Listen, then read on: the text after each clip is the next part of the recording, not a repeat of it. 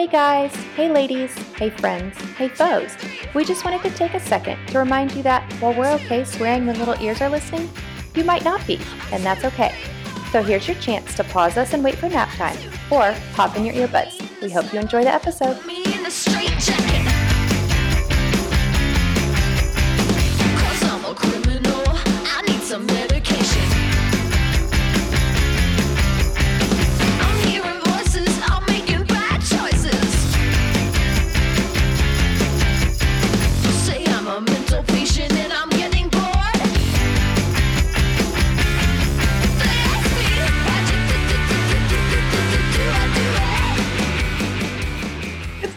Favorite thing to talk about. Like, I've been so excited to talk about it all day that I've been like running around, and my kids are like, What's up? And I was just Yeah. like, We're going to talk about medicine. hmm And again, it goes back to our philosophy done playing by the rules because a lot of people think that this is a topic that you should not talk about. It is very personal. And so, therefore, a lot of people don't talk about it and they don't seek help for their mental health Yes. issues. And Yes. it's a topic that we actually love talking about. So, Mhm. get ready. You know why I think we love talking about it? And you and I have said this before because my family, so my dad's side of the family has horrible heart disease, and my mom's Mhm. side of the family has horrible mental health.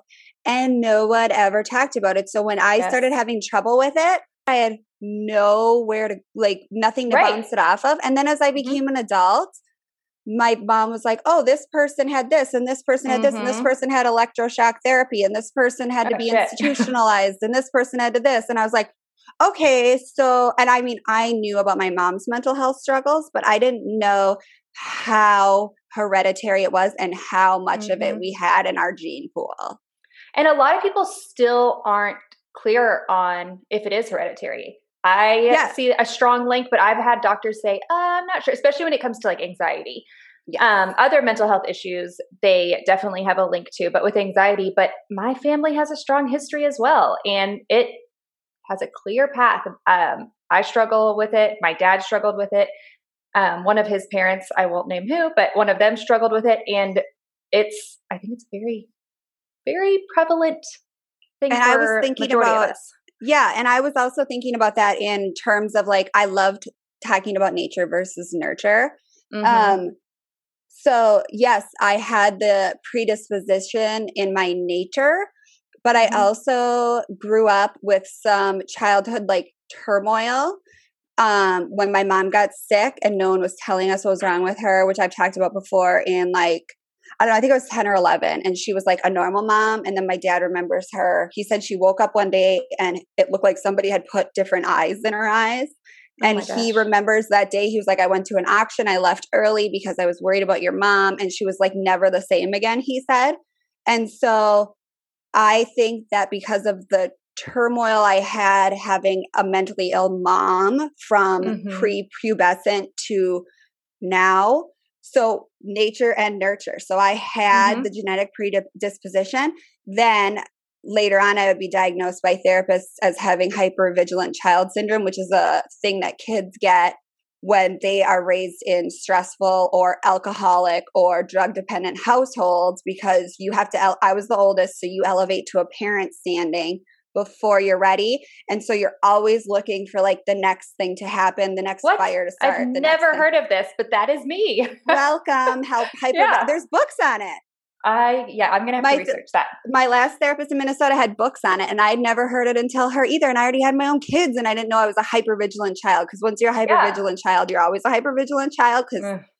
that just Mhm. is how your brain works. And I'm still so high strung, and so I Yes. think I had kind of the perfect recipe, and that's what something that you and I have talked about is like your mental health struggles started much much younger than mine like i have no Mhm. discernible memories of having mental health issues until i was like 17 18 and you Okay. told me which i didn't even know was possible i just always assumed mental health stuff started when you were 17 or 18 do you want to talk like when do you remember your 1st Mhm. struggles It was it's a blurry line between kindergarten and pre-kindergarten because I went to kind of like what we did for our boys.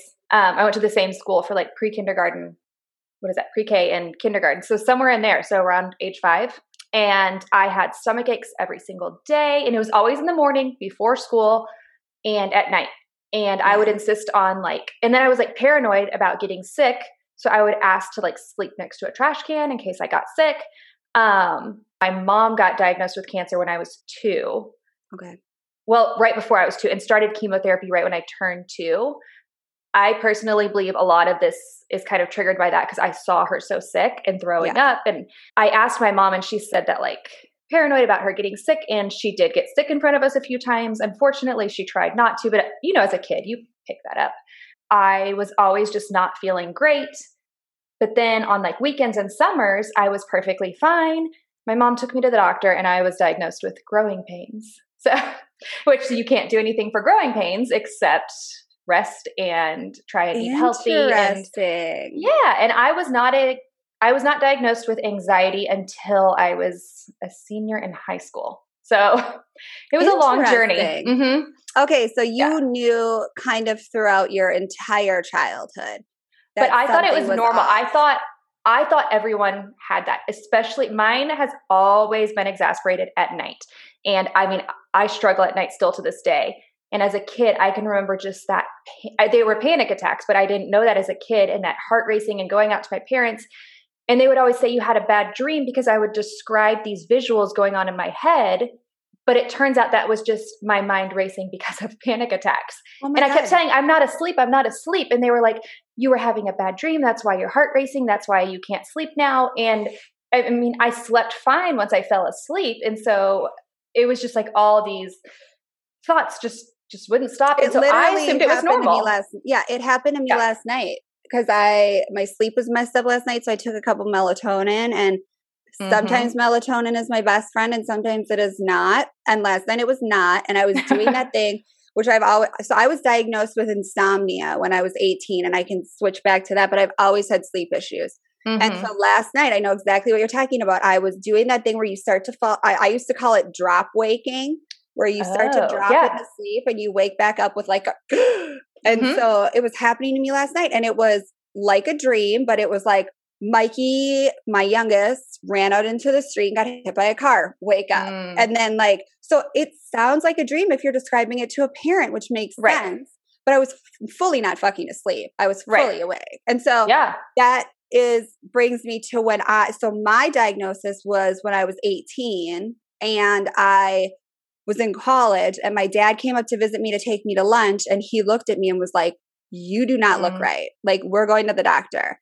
And so he took me to the doctor and I had not been sleeping. And I was having a lot of this like not sleeping through the night dr- the drop waking and then the like scattered like really vivid dreams and like really scary dreams and hearing things in my sleep and i still have i took a sleep study la- my second sleep study last week like sleep is always going to be an issue for me so they diagnosed me with insomnia that's when i got my first drugs so did we both get our first drugs when we were like 17 18 I was a little older because that was when I first started seeking out therapy. And my dad, so my dad turns out had anxiety, and I didn't know that before. His mm-hmm. anxiety started when he had kids. He was petrified when he would read like an article in the paper about a parent doing something awful to his kids, their kids. He would then internalize that and be like, what if I? And he started getting paranoid. He was also training for marathons at the time. And I think that had something to do with it. He Yeah. probably I mean, he was in physical good shape, but not mentally. He had passed out in the shower, you know, stuff like that. yeah And he didn't tell me until way later that he had to go on medication. And for some reason, he was anti medication. He was like, basically, like, he, I guess one night he couldn't sleep and he watched um, those infomercials, you know, back in the 90s when Hell were on, maybe even 80s. And he had ordered these like books on tape. And, you know, it came to like a briefcase and came with Oh a workbook. God, i'm obsessed Yes. And he still had them and made me do them. And it didn't work. and what was He- the like course ideology of it um basically like self-talk, like talk yourself out of it kind of thing, understanding what a panic attack was, understanding anxiety. Basically, like Oh. if you understand it, you can cure yourself kind of thing, which okay mm, okay, like so like baby steps into scientology maybe right. but like and I'm like and he claims it worked for him, but I found out later he was on medication. Um and it did not work for me.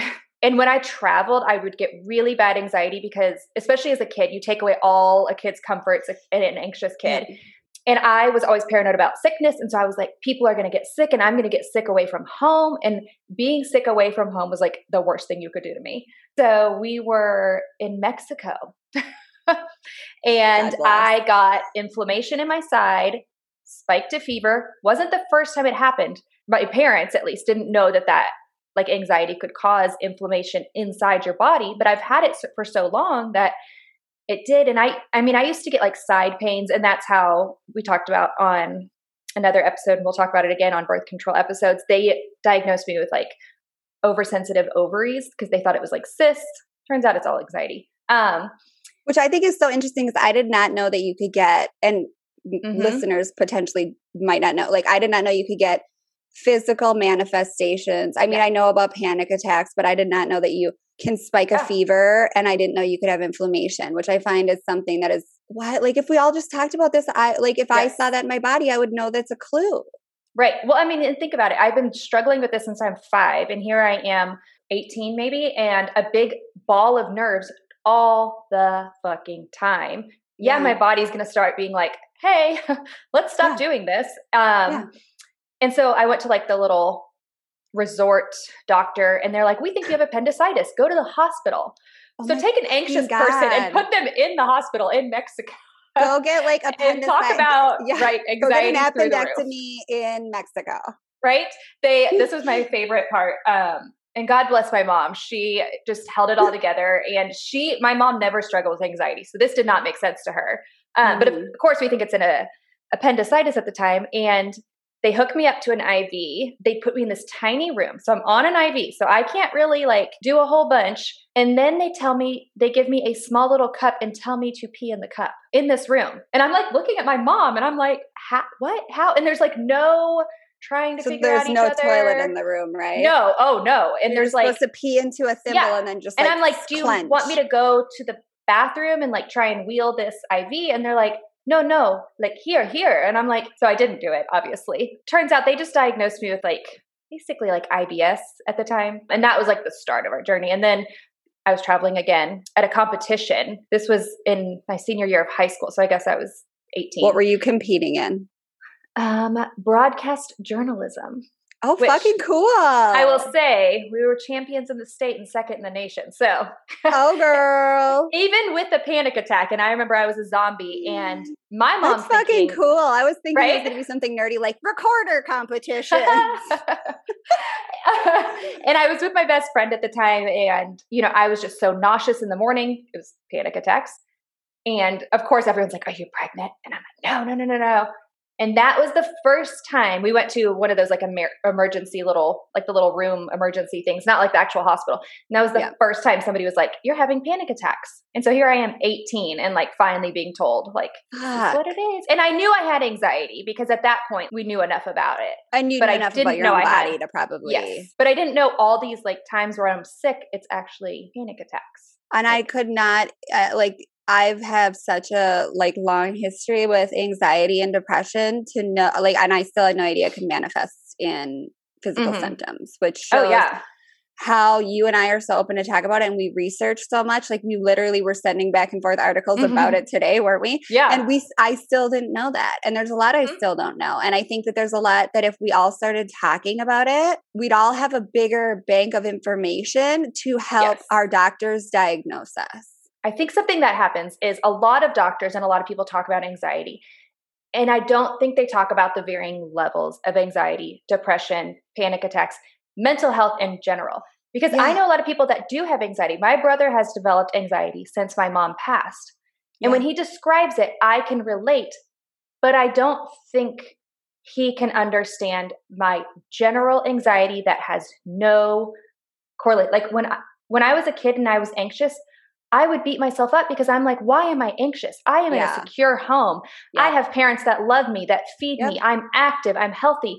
There is no reason for me to be anxious and to be having panic attacks but mm-hmm. yet I am. And so I think that that was like a really big is a really big thing still today. And so those of you that are struggling with that, like I feel you, I get you, I hear you. I feel you, I get you, I see you. And I I think that's a really good point in that it's a spectrum disorder.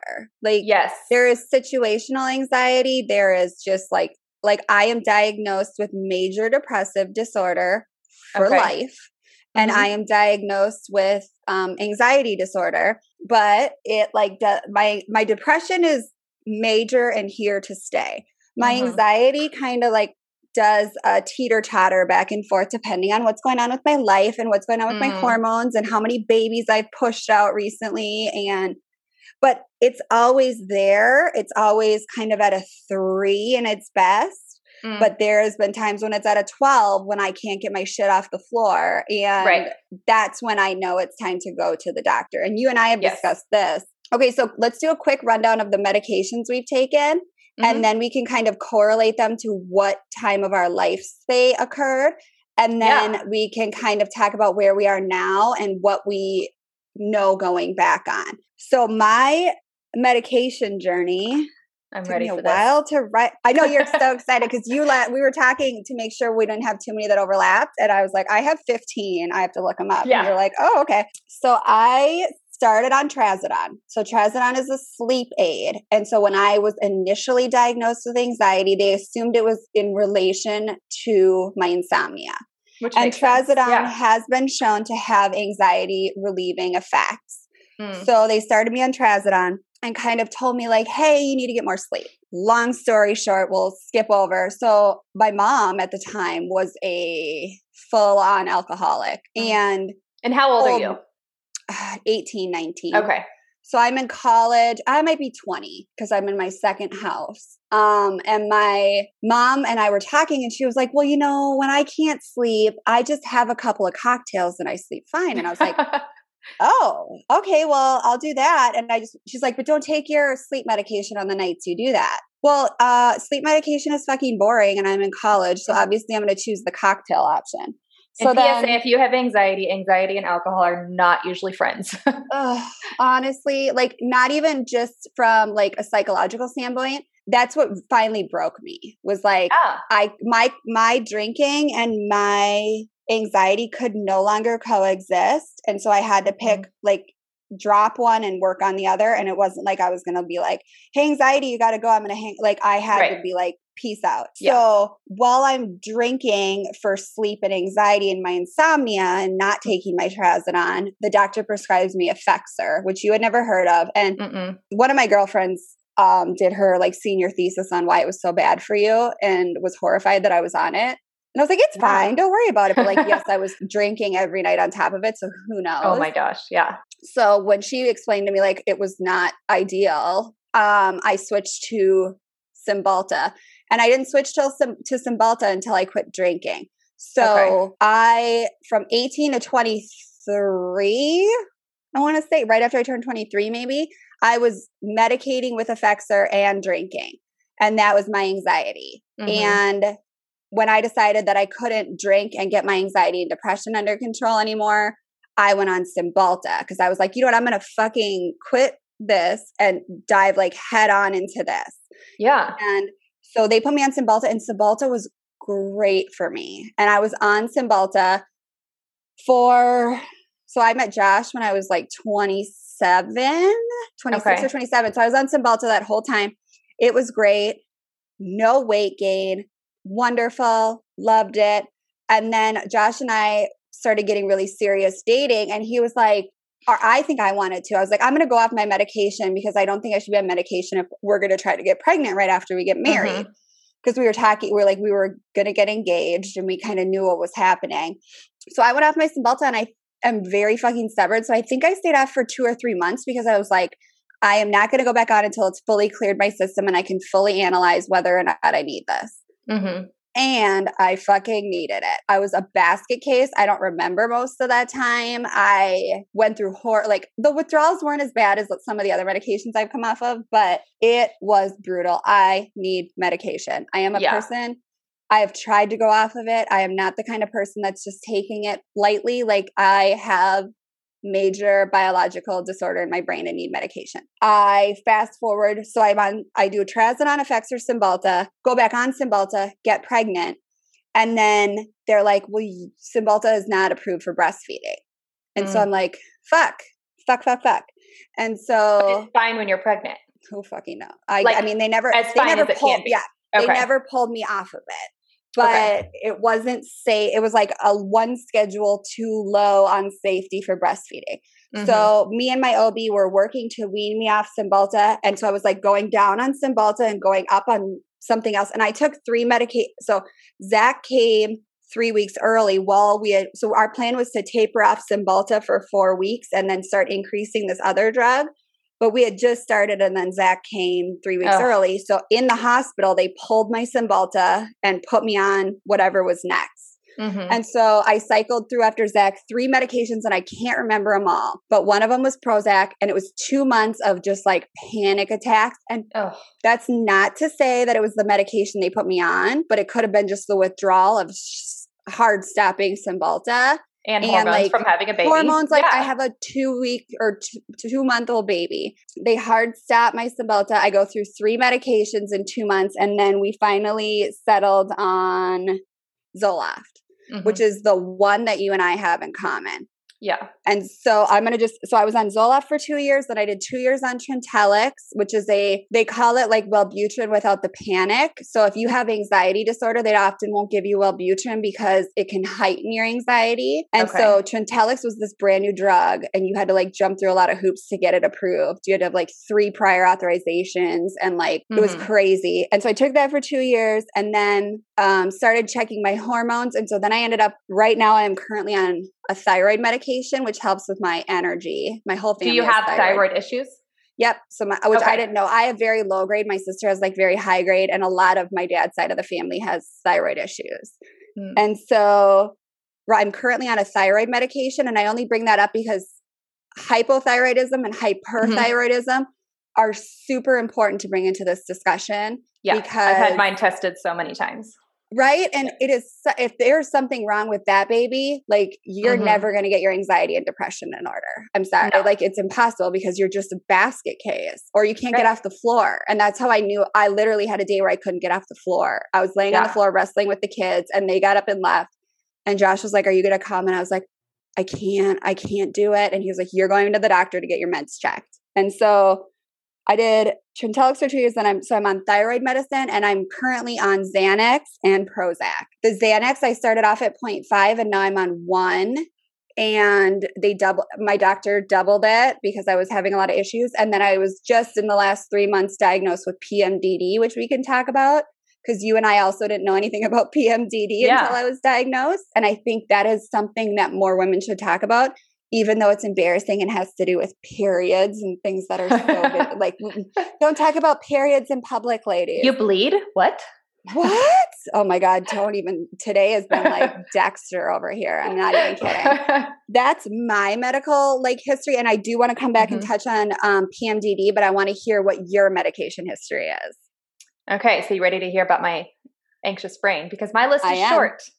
Um, my list is short i'm surprised how short yours because is you struggle more with depression Mhm. and causes anxiety. I Yes. struggle with anxiety. I have had, since I've been older, I've been diagnosed with depression twice. I've Okay. gotten out of both of those depressions, but they were caused from severe anxiety attacks that I could not mentally get out of. Okay, mine's like the like you said, mine's like the opposite. Like my anxiety comes from my depression, and your depression Yeah. comes from your uncontrolled. I did not struggle with depression until after my son was born. So But yours were like kind of pregnancy related depressions, weren't they? Or were, were they two? Were they different? no, the one I was not pregnant for. I think it was just life in general. I had a really, really bad depression, which I am very open to talk about, but I don't think right now is like the time because Oh yeah, we'll we're gonna do an episode that's like a full on trigger warning episode where we yeah, if people are interested, we were talking about this. If people are interested, we want to give you all the gory Mm-hmm. details, but we also don't want this episode to be triggering. And so we're Yeah. going to keep it like very like tip of the iceberg. But if you want us to go to the bottom of the iceberg, Mhm. we will if you Oh, just let yes. us know. But we don't want and to I would to- love to talk to anyone who's going through it. Um, Absolutely, because it gets real fucking dark. Right. And so I don't know if mine was pregnancy related because I was pregnant. My mom died. Our fucking four of our dogs died, including my mom's two. My mom was supposed to be my birth doula, and that was out. And Oh, I never knew that. oh, oh, and my dad had Alzheimer's. So oh my god. who knows if it was hormones or life? But yeah, so Fuck. right. And so I've also been diagnosed with OCD, but it's Which related. I didn't know anxiety. until today, and I Yeah. love a good OCD. Which I'm not Oh, making yes. light of it. My brother has it severely, or had it severely. I don't know what his Mhm. current status is, but I think it is something that, that I think the most shameful thing you can talk about almost is Yeah. OCD. And why? well, and I that? used to get like really offended when because people would call me OCD not knowing I had it because I'm a very type A person. Yes. And people would be like, oh, you're so OCD, or why do you have to be Mhm. so OCD about it? And it used to offend me so much. And now I'm just like, thank you, because that means I'm very organized, or thank you, because Yeah. that means, and I've tried to like flip it because I know that their definition of OCD is not the true definition of OCD because I've struggled with it. I think that's very Um, important that you differentiate that too, because I, since knowing someone that has OCD, try to make it a point to not use that in flipping that with "you're Mm-hmm. so type A." You'll hear me say like "you're so type A." You will Yeah. often not hear me say "you're so OCD," but I think that's very important. Probably, I to liked that bra, bra pop, by the way. If anyone's promise- wondering, that was a bra pop. I promised I wouldn't pop my bra at all today, and how many times have I done it? That was the first one, and I just had good- to, to laugh. I'm wearing kind of a good bra today, so I'm excited. Um, Sounds good. Very it's, secure. la- it's laundry day, so I mean things are up and where they should be. right? Um, because all my comfy bras are in the wash. um, but I think that's an important. I appreciate you saying that because that makes me feel because I'm very like up, like never say OCD because you don't know if the Mhm. person actually knows someone with OCD. But you saying that you feel that that is you have flipped it in your head to be a compliment, and maybe Mhm. not everyone has that same feeling, but that makes me feel better that there are some people that can hear it as a joke and still Yeah. take it without it being and it wasn't always that way. No, but I think that's Um, important that you say that so people think before they just call someone Yeah. OCD. Like if you know someone with OCD or you have OCD, it's not a fun thing Mhm. for you to say. But I mean, that's today's society too. Like we're a lot more sensitive about Yes. everything, the terms we used. I mean, I would hate to say some of the terms we used growing up. Um, no. And now you don't even think about saying Say them. them all, Jenna. Let's get our Oh podcast canceled on episode Beep, beep, two. beep. um, so my list is very short because part of my anxiety is I am scared of change and I am scared that I will run out of medications. And so I will exhaust the medication until it does not work. So I into the ground. Oh yes. So I started um first of all it took me forever to find a therapist I love. So if you are out there and So you are going to a therapist and you don't think it's right, go to another one. Even if they're in the same practice. My current therapist is in a practice where I saw someone else who is like next door to her and it was really awkward at first, but I'm like this is what I needed. Yes. So in college, I finally found a therapist, and she was wild, like wild red hair, not what you would expect. yeah. And she was fucking amazing. She's exactly what I needed. And she was the one that said, You need medication. You cannot get over this hump unless you have medication. I'm not saying you have to be on medication for your whole life, but you need it.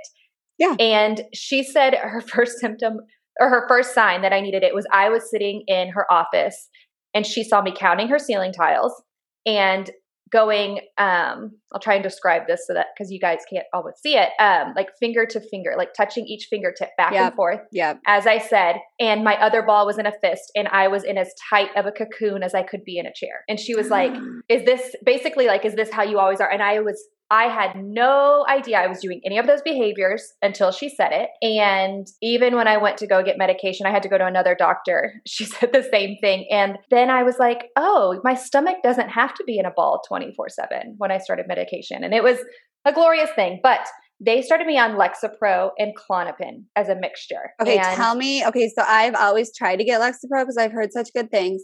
Mhm. And I have heard of Klonopin, but I know nothing about it. So, what is your? Obviously, we are not medical experts, but like, No. what is your like synopsis of each one for people that don't have experience with them? So now I know. Okay, so let me pause there. So that was in college. And then I was like, I'm good. I can get off of it. I'm good. hmm That's always how it happens. And then right before I got married, I started having panic attacks again for no reason. Went back on, I asked, I went to the same doctor. I said, Can I get back on this? They were like, Sure. So they put me on it. Then I got off of it again because I Yeah. was gonna get, no, because I was pregnant. And I cold turkeyed it. Had, if you want to know what they're called, it, they're called like brain zaps. Brain Google zaps. it. Lo- It'll tell you exactly it. It feels Love it. exactly like that. Brain to teeth zaps. I can Here's feel it right now. describe. You just saying it. right? and so now I'm at another therapist because I've moved. We're in Virginia and I am on Lexapro and Klonopin. And I go to this therapist and she was like, How long have you been on Klonopin? And I was like, Well, this is my third time. And so this is after my son was born. And I'm like, This is my third time. Da da da da. And she was like, So years. And I'm like, Yeah, definitely. She basically told me that that's not healthy because Klonopin is more of like a emergency drug. Okay. Like things are out of control. yeah. I need to get over this hump. I am having a really hard time. I'm about to go through a stressful situation, not an everyday use. So I had been having it as an everyday use. So of course then I start spiraling Yeah. and I went to the doctor who prescribed it and she was like, "Yeah, definitely. Like we don't want you on this forever." And I'm like, "Why has no one ever told me that?" Even when she prescribed it to me, she didn't tell me that. Um, fucking annoying. right? And I know. I'm Um, mad. I'm upset now, and I don't know any of. I wasn't I there. know. This is over, and I like it's. It's so true Yeah. though. If you aren't advocating for yourself and checking Mm-hmm. up every six months or a year and being like, "Can we re like negotiate this contract?" Mm-hmm. Right. You get fucking just stuck into Yeah. a filing cabinet. Yes. And I will say, when I was pregnant with my son, I went off of it and I was perfectly fine. I got back Yeah. on it after because my mom was passing away. This is my depression. So, this is my first depression. This is when I had to seek out help. So, they put me back on Lexapro and Klonopin, Lexapro and Klonopin. And it was a bad depression. It was scary. It was hard. It had a lot of anxiety. And that's when I was told, I think you're having anxiety, which has led to depression because you're going through a, a very depressive situation. But I mean, I was having all these panic attacks as well, and it was it was, a mess. this like was this a okay so uh, we're not going to get into the specifics of the dark times we said on this Mhm. episode but can i just ask was it a long duration of little things or was it like a couple of really big sharp things that happened to send you back on Mm. medication I can tell you, it was like three days of bad anxiety, and I hit a, a bottom. And I remember first yelling at my husband and my son and the dog. And that's how I'm like, oh my gosh, my anxiety is coming back. And then it just never went away. And then it was depressive. And so then I got pregnant again. and during this, my mom is passing away or has just passed. I'm not sure. So I get off my medication and I was still on Klonopin because I just couldn't quite get off of it yet. And I take everything off cold turkey and I'm about 30 weeks pregnant now. So I've been off medication pretty much the whole pregnancy. I found out very early. I was like 4 weeks when I found out I was pregnant and stopped medication and I hit the worst depression I have ever hit. It was beyond scary. So then my midwife was like, let's put you back on Lexapro. She assured me it was as safe as it can be for pregnancy. Of Yeah. course, nothing is safe. Um, it is a safe you know what else choice. is not safe being unmedicated in Right. the darkest Well, so like and you have to that. Yes. yeah you have to really weigh the like nothing is safe for pregnancy Mm-hmm. but you know an unmedicated manic depressive is Yes. also and i manic depression is a separate entity but like hmm there an unmedicated pregnant mother is much unsafer Yeah. than Well, and I will say, like, you've heard me push for midwives because they are a godsend. yeah. And I went to a midwife I had never seen, and she struggled with very similar issues. And I just cried and cried. And I was like, and you're functioning and you're okay. And, da, da, da. and she was the sweetest. And then my regular midwife that night called me and emailed me to make sure I was okay and called me the next day. So if you don't see a midwife, PSA. I one. told my sister Um, that you see a midwife, and she was like, "Oh my god, I saw a midwife last time, and it was the best experience of my life." Yes. And she doesn't even have kids. Like Yeah. she was, I was like, you, don't have see to a have midwife. kids to see a midwife. I Yep. guess what? I didn't know that either. So I've never seen a midwife. I am like so jazzed about it because Yes. when I leave Virginia, I have to find a new OB situation, and I love my current, so I'm Right. down. So now I'm pregnant, depressed, scared out of my mind, and feeling guilty about taking this Yeah. medication when I'm Yeah. like 32 or 33 weeks pregnant. Yeah, So they put me on Lexapro, and I don't know if it was the hormones or the fact that I didn't have Klonopin with it. It was awful. I was sweating, and this is just in the first 24 hours. In my panic attack, it's panic attack after panic attack after that's like I yeah. cannot breathe and I am Yep. sweating, I am shaking. And so I called the midwife and she was like, I don't want to say give it time because this sounds miserable and you're very pregnant. And so she switches me to Zoloft and talks to me for like an hour because I'm a mess. And I'm like, are you sure this is going to work? Is it da, da, da? And I have been on it ever since. I have increased it once. Um, I was on the lowest dose because, again, I'm always paranoid about topping out, and Yep. I've had Give to it lots of room once. to grow. I know. And my midwife even was like, when I increased it, she was like, "You are fine. It has been." My daughter is three now. I She's like, it, "It's been a year. It's natural to have to increase. We have so many options." She has to reassure me every time. But I'm Oh on. Zoloft. Yeah, I'm not going to say I'm anxiety free because there are situations, and I think that's other another misconception. There are situations that set off my anxiety, but it's manageable and it's not something that I am having panic attacks every day. I'm not having racing heart every day. All these things that associate with anxiety. So Yeah, and I have an uncle that, and this is just a quote that I love from him. He is basically like a gruff Clint Eastwood, like mental health doesn't I exist. But he has said to me, it there's a certain amount of anxiety that is normal to being a Mhm. human, or we wouldn't survive. And Right. people should not aim to have no anxiety because a certain amount of anxiety is necessary to the Mhm. proliferation of humankind. Like it's you what have to pushes you be- forward to do yeah stuff. you have you have to be nervous you're going to get hit by a car crossing the street like that's just how the world works but unmanageable chaotic crawling on the floor anxiety is not what proliferates the human race right. So Um, differentiating between the two is important It very much is. And I will say that I have also tried all the natural supplements under the sun. As a kid, my parents had me on St. John's wort. I don't know if you remember that big kick. Ooh, back in that the day. bit, that was a Mhm. hot topic on like Yes. Phil Donahue, honey. right? And this is, I mean, I'm like 12 or 13, I think. Yes. And so I tried all that. I've done the food testing.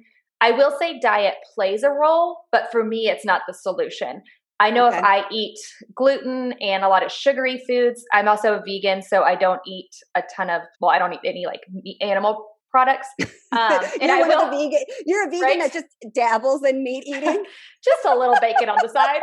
Um, but I will say that since I have gone vegan, I used to get tummy issues with my anxiety, and I Mhm. still do. I still get, if you know what the dump is, you know what I'm talking about in terms of anxiety. But I used to get it every time, like yes. a bad, bad cramps to where if I went to a friend's house, I was paranoid it would happen, and I would take a heating pad with me Yeah. um, because uh, anxiety, of course. Yes. Um, yes. and since I've gone vegan, it has not been like that.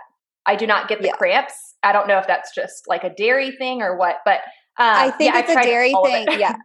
Okay, but I find that so we also I was tag and you and I had discussed this before the this is our first like friend of the podcast. Like so we wanted to talk about like western medicine and then we also Mhm. want to talk about like the op the um alternative medicine side. right. So I think there is a place, and so I had a, a friend of the podcast that is very open with her struggles reach out to me today, and she's going. I snapped my bra again. She's going through um, a hard point in her anxiety, and she's in the process of being tested for OCD.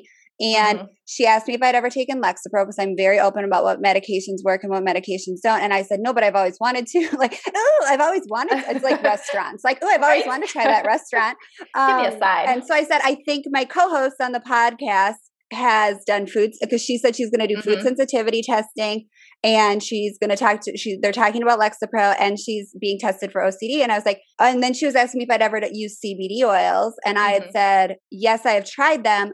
I haven't had a good experience with them and I haven't had a bad experience. I just had a null experience but I Mhm. know that you have used them. Have you used so and I don't know what your success has been with them or Um, lack of. So in high school, I smoked marijuana for my anxiety, not for my anxiety, but I did it and I know it was a coping mechanism. okay So I assumed it would work, CBD oil would work great for me. I didn't do oil, I did gummies. They did not. They made my forehead hurt, which sounds so weird, but I think that's a place I keep a lot of tension. And so, like, the whole time I'm like, why does my forehead hurt? And then I felt okay. But then the next day, my anxiety was heightened and my stomach Yeah. was a little funny. And I noticed that both times. And I did the gummies, and my brother got them from California. So, you know, he got the good shit. Yeah, and, I that's what I'm wondering like, because I think too high of a dose. Like, yeah, I think you can. I think there is a differentiation between CBD oil and gummies because I think the gummies do have some THC in them potentially, and yes. we might have to do a whole nother correction podcast on all Yeah. of this. But I have gotten good high grade CBD oil, and she and I, Mhm. the friend of the podcast, and I were talking about. She said it makes her anxiety worse, and I said Mine too. same. And I know friends that don't even have anxiety that have said the day after they take an edible, their anxiety is high, Mhm. like similar Yeah. to a hangover. And Yes. anxiety and hangovers don't mix anxiety and i think that's also very interesting is that you have talked about how yours is mostly anxiety and you used to use marijuana as a crutch which makes sense and mine is mostly depression and i used alcohol as a crutch Mhm. which also makes sense because those are very common coping mechanisms before you, you know how to Yes. doctor correctly and Right. medicate correctly or you can't or you don't have insurance in college or Yeah. this that or the other thing or Or you don't want to tell anyone that something's going on, so you just say, "What can make this go away?" Well, Yeah, or you don't want your out. Yeah. Oh my God. And you know what helps insomnia? Just fucking passing out on alcohol. Guess what? You're not going to have insomnia, but you're going to wake up sick as shit and anxiety Yes. beyond belief. Like, Yes. Yeah. And if you're out there and you think, you know, I need medication, feel free to be open about it. Feel free to reach out to us about it. But if you are receiving shame, I got shame about it because by who? by my parents. It- my mom told me it was her biggest fight because my dad was anti-medication. My mom was like, "I'm in the." I went to the hospital with her twice, actually three times because I went once in college as well. And I see that this is a very real thing. My mom's like, "I don't understand it, but something is not right with our daughter, and we need to figure this out." And my mom told me she had guilt because looking back, she was like, "I saw signs now that I know what it is when you were five. But you know, I just kept telling her you had no idea. But if that is you, you don't have to be open like we are about talking about it. It can be your little secret, but just talk to your doctor, your midwife, your OBGYN, your anyone, anyone in the Mhm. medical profession you can talk to. I did not know. I thought because I got my first medication through a mm, what is it? Psychologist, is that right? So psychiatrist can Psychiatrist? prescribe medication. Okay. Psychologists cannot. Right. So that's how I went the first time. Then when I got put back on it, I didn't realize I could just get it from my fucking PCP. And I would have been like, Isn't that the greatest? I get mine Yeah. from my OB, honey. Like, Yes. check check my Yes. downstairs and check my upstairs, and let's call it a day. right? and that, and now I get mine through my midwife, which is to me personally, it's so much easier because I see her yearly. The communication with my midwife is very open. She has been there through everything, all my life changes, including losing parents. And to get an appointment with her is so much easier versus if you're even trying to see, yes, or even a therapist in general, like Yes. do these online ones because sometimes if you call, they might say it's a two week waiting window. And when I was in my deep depression, I couldn't even call. My husband, God bless him, had to call Ugh. and he had to say, This is basically a life or death situation. She needs to get in to see someone now. And they Yeah. don't fully understand that. So even if you can't get into a therapist, at least go see your OBGYN, go see your doctor, go Mhm. see someone to get your foot in the door because it is Yeah. so important. and be brutally honest about it. And then I Yes. another point that I wanted to make. You and I are. I have you've read Untamed, right? oh, yeah. I was going to say, get the fuck off this is, this is our Bible, right. and you will read it. Go, get off the podcast and go read. I knew you had. But so she talks about an Untamed, which I think is very important if you're new to this whole thing. Your worst days, go in your journal and write how you feel on your worst days. Okay, thank so you. Yes. Two weeks later, when you get a fucking appointment, you can Mm-hmm. be like, because you'll feel fine in two weeks, Mhm. or you might Yes. not fine, but you'll probably feel a lot better, and you won't remember. It's kind of like childbirth; like you don't remember how bad it is. Mhm. But if you can go back to that like journal and be like, oh, so I'm going to read this to you. This is how I felt in my darkest. Then they can properly diagnose you instead of like by the time you get to the appointment, you're like, um, I don't know. I felt bad when I called, but I don't know. It was like whatever. And and we're so good at downplaying it. I will say, one of my good friends, I'm not going to name her for privacy issues, friend of the I- podcast, number right? two. Friend of the podcast number two. I made her do this because she kept yes. describing anxiety and some depression to me and saying, I need to go to the doctor. And then she would cancel her appointments or be like, but now I feel fine. And I was like, write it down, write it down, write Yes. it down. And now she's Yes. on medication and she's fucking thriving. And I was so proud of her for going. Like, right? Because it's friend so- of the podcast. Yes.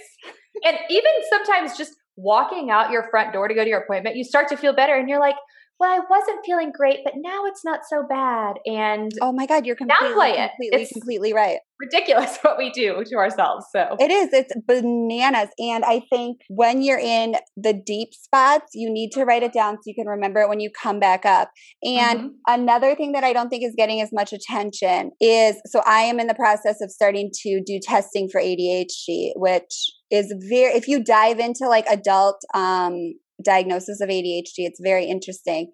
But you can like perform well in school and have made it fine through the 90s without needing medication and done fine in college. But they're finding now that a lot of women who think that they have depression actually have ADHD or anxiety actually have ADHD.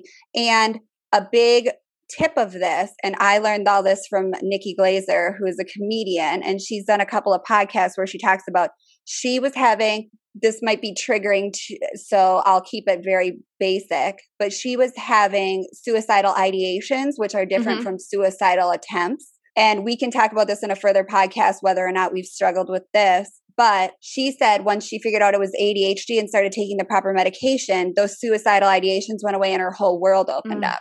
And you have to go to a psychiatrist to get that. My OB cannot diagnose me with ADHD. So now I good to have to, get on the yeah. So I have to get on the psychiatrist wait list, which I have to wait to do till I move to Chicago because you Mm-hmm. can't. Which also pisses me and my therapist off so much. We had a big vent session. You can't see therapists in other states, even Oh. though telemed is a thing now. Like all of my therapy appointments are telemed, but That's I can't see my current therapist when I move, even though she's all telemed. So she was like, "I'm hoping that COVID."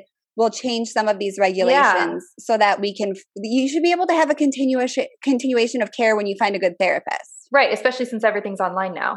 and i also think a big thing that we learned and i'm sure you did you learn this from my favorite murder or other favorite podcast going on psychology today is such an important resource for anyone out there because you can go to psychology today put in what type of health insurance you have filter out therapists not seeing new patients and filter out therapists that aren't what you're looking for and then you can also like click Oh. in to filter like your biggest issues and they will recommend therapists to you and then I you did just not know that. them, "Mm, Cool. that's how I find my best therapist, and also never settle for a therapist. Never. I have tr- I have gone through No I've matter what their ratings are. I've gone through three since I've been in Virginia, and I've been here for two years. And I yeah, I'm on my very- third as well.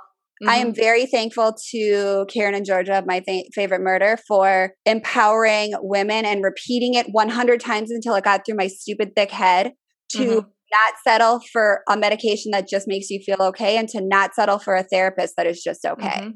Because We it's the in a- anxiety and the expectation and all Yep. of that. We are scared to speak up. Speak up for yourself, especially when it comes to mental health, because that is so important.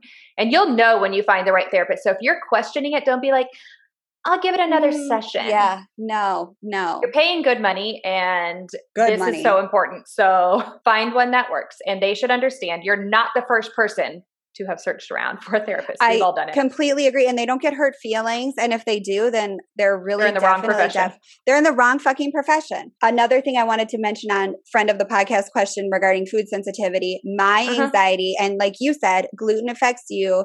Mm-hmm. I have had food allergy testing and I am allergic to the sulfites in wine and something in soy sauce. Both of those, if I ever eat those or if I have too much sodium, will trigger my anxiety the next day or Ooh, right at the time. Like if I were to drink wine with sulfites, I would instantly get hives up my neck and I would Uh-huh. instantly start feeling heart palpitations.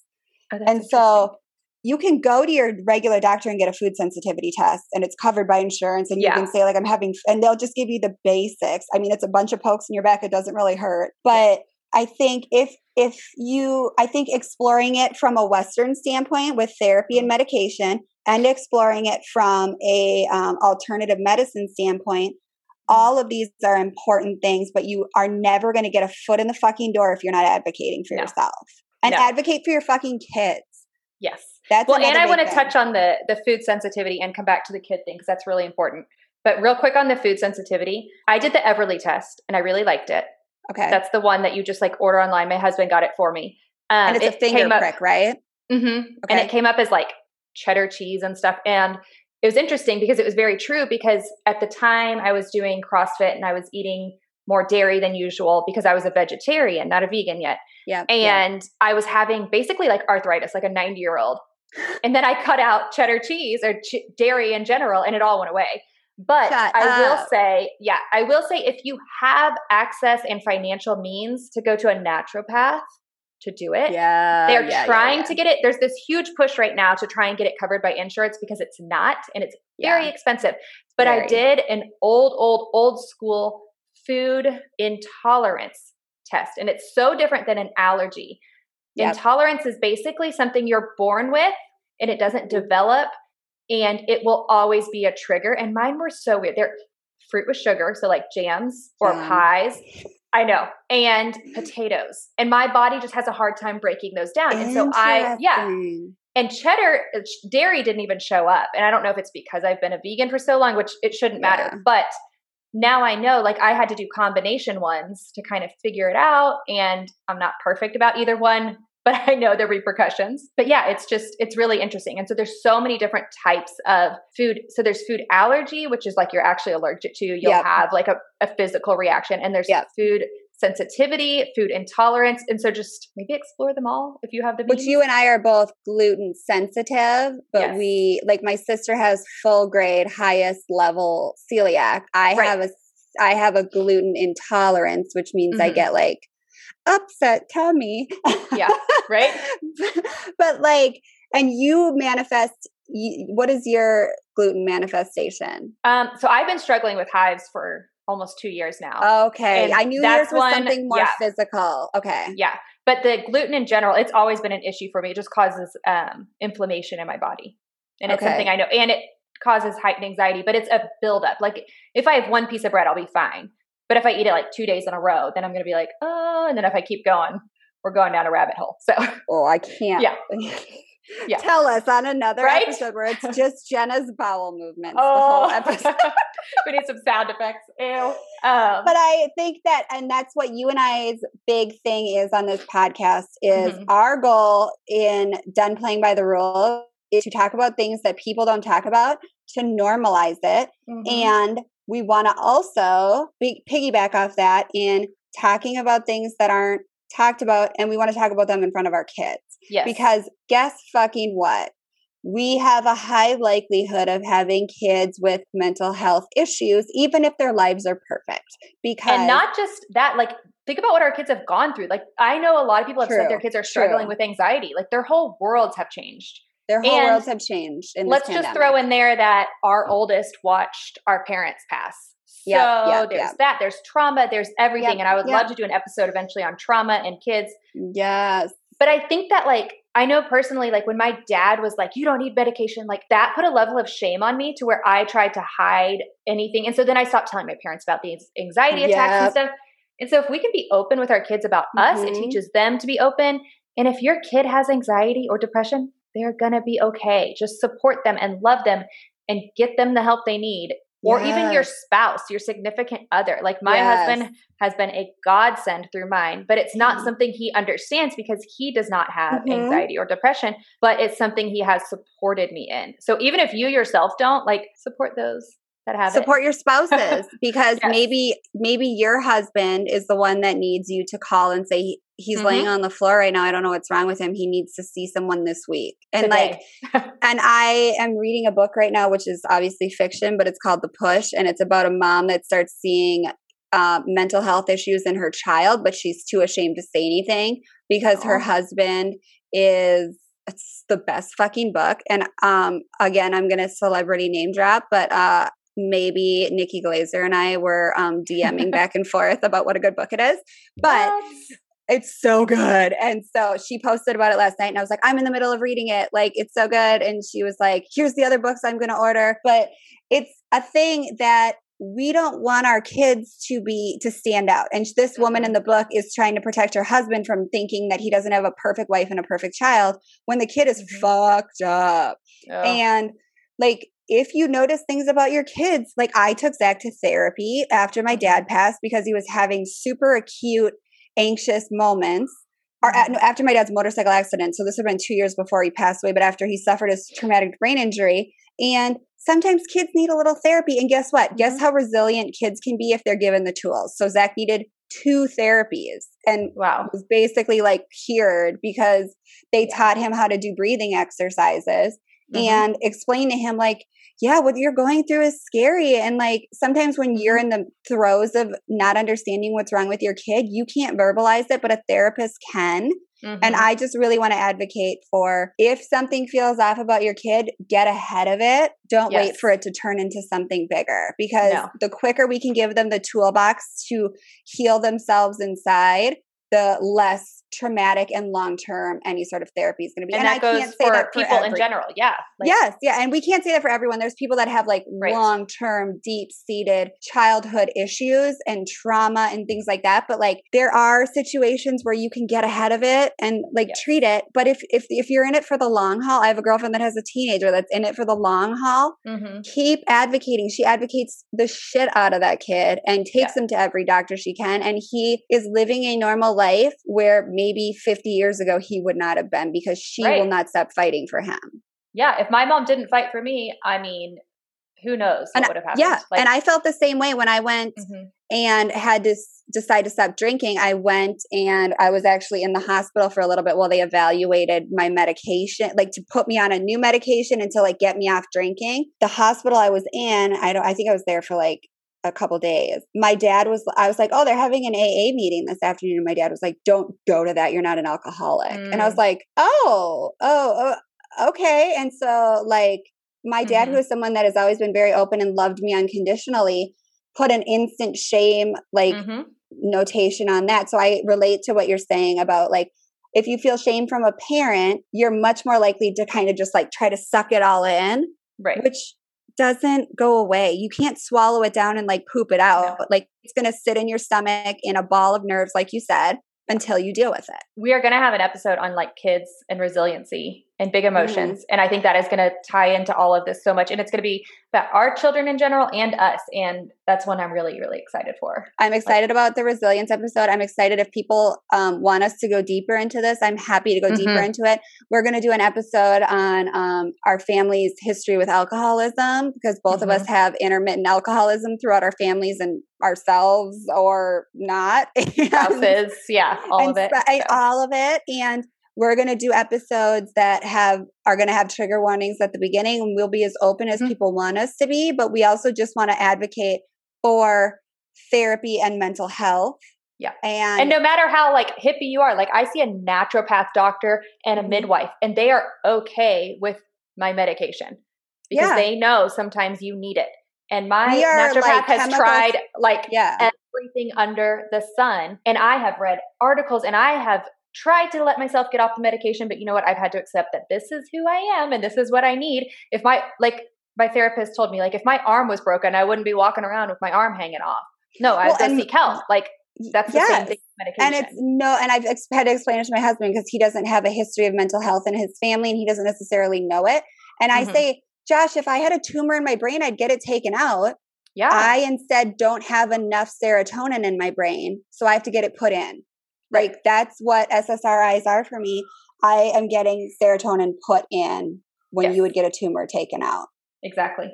It's just so that brings us to our closing little slogan. And this is we do kind of where it stemmed from because we have Mhm. been very open with each other about therapy and meds and our other friends as well um, because it's it has a stigma attached to it so as always remember to call your therapist and take your meds.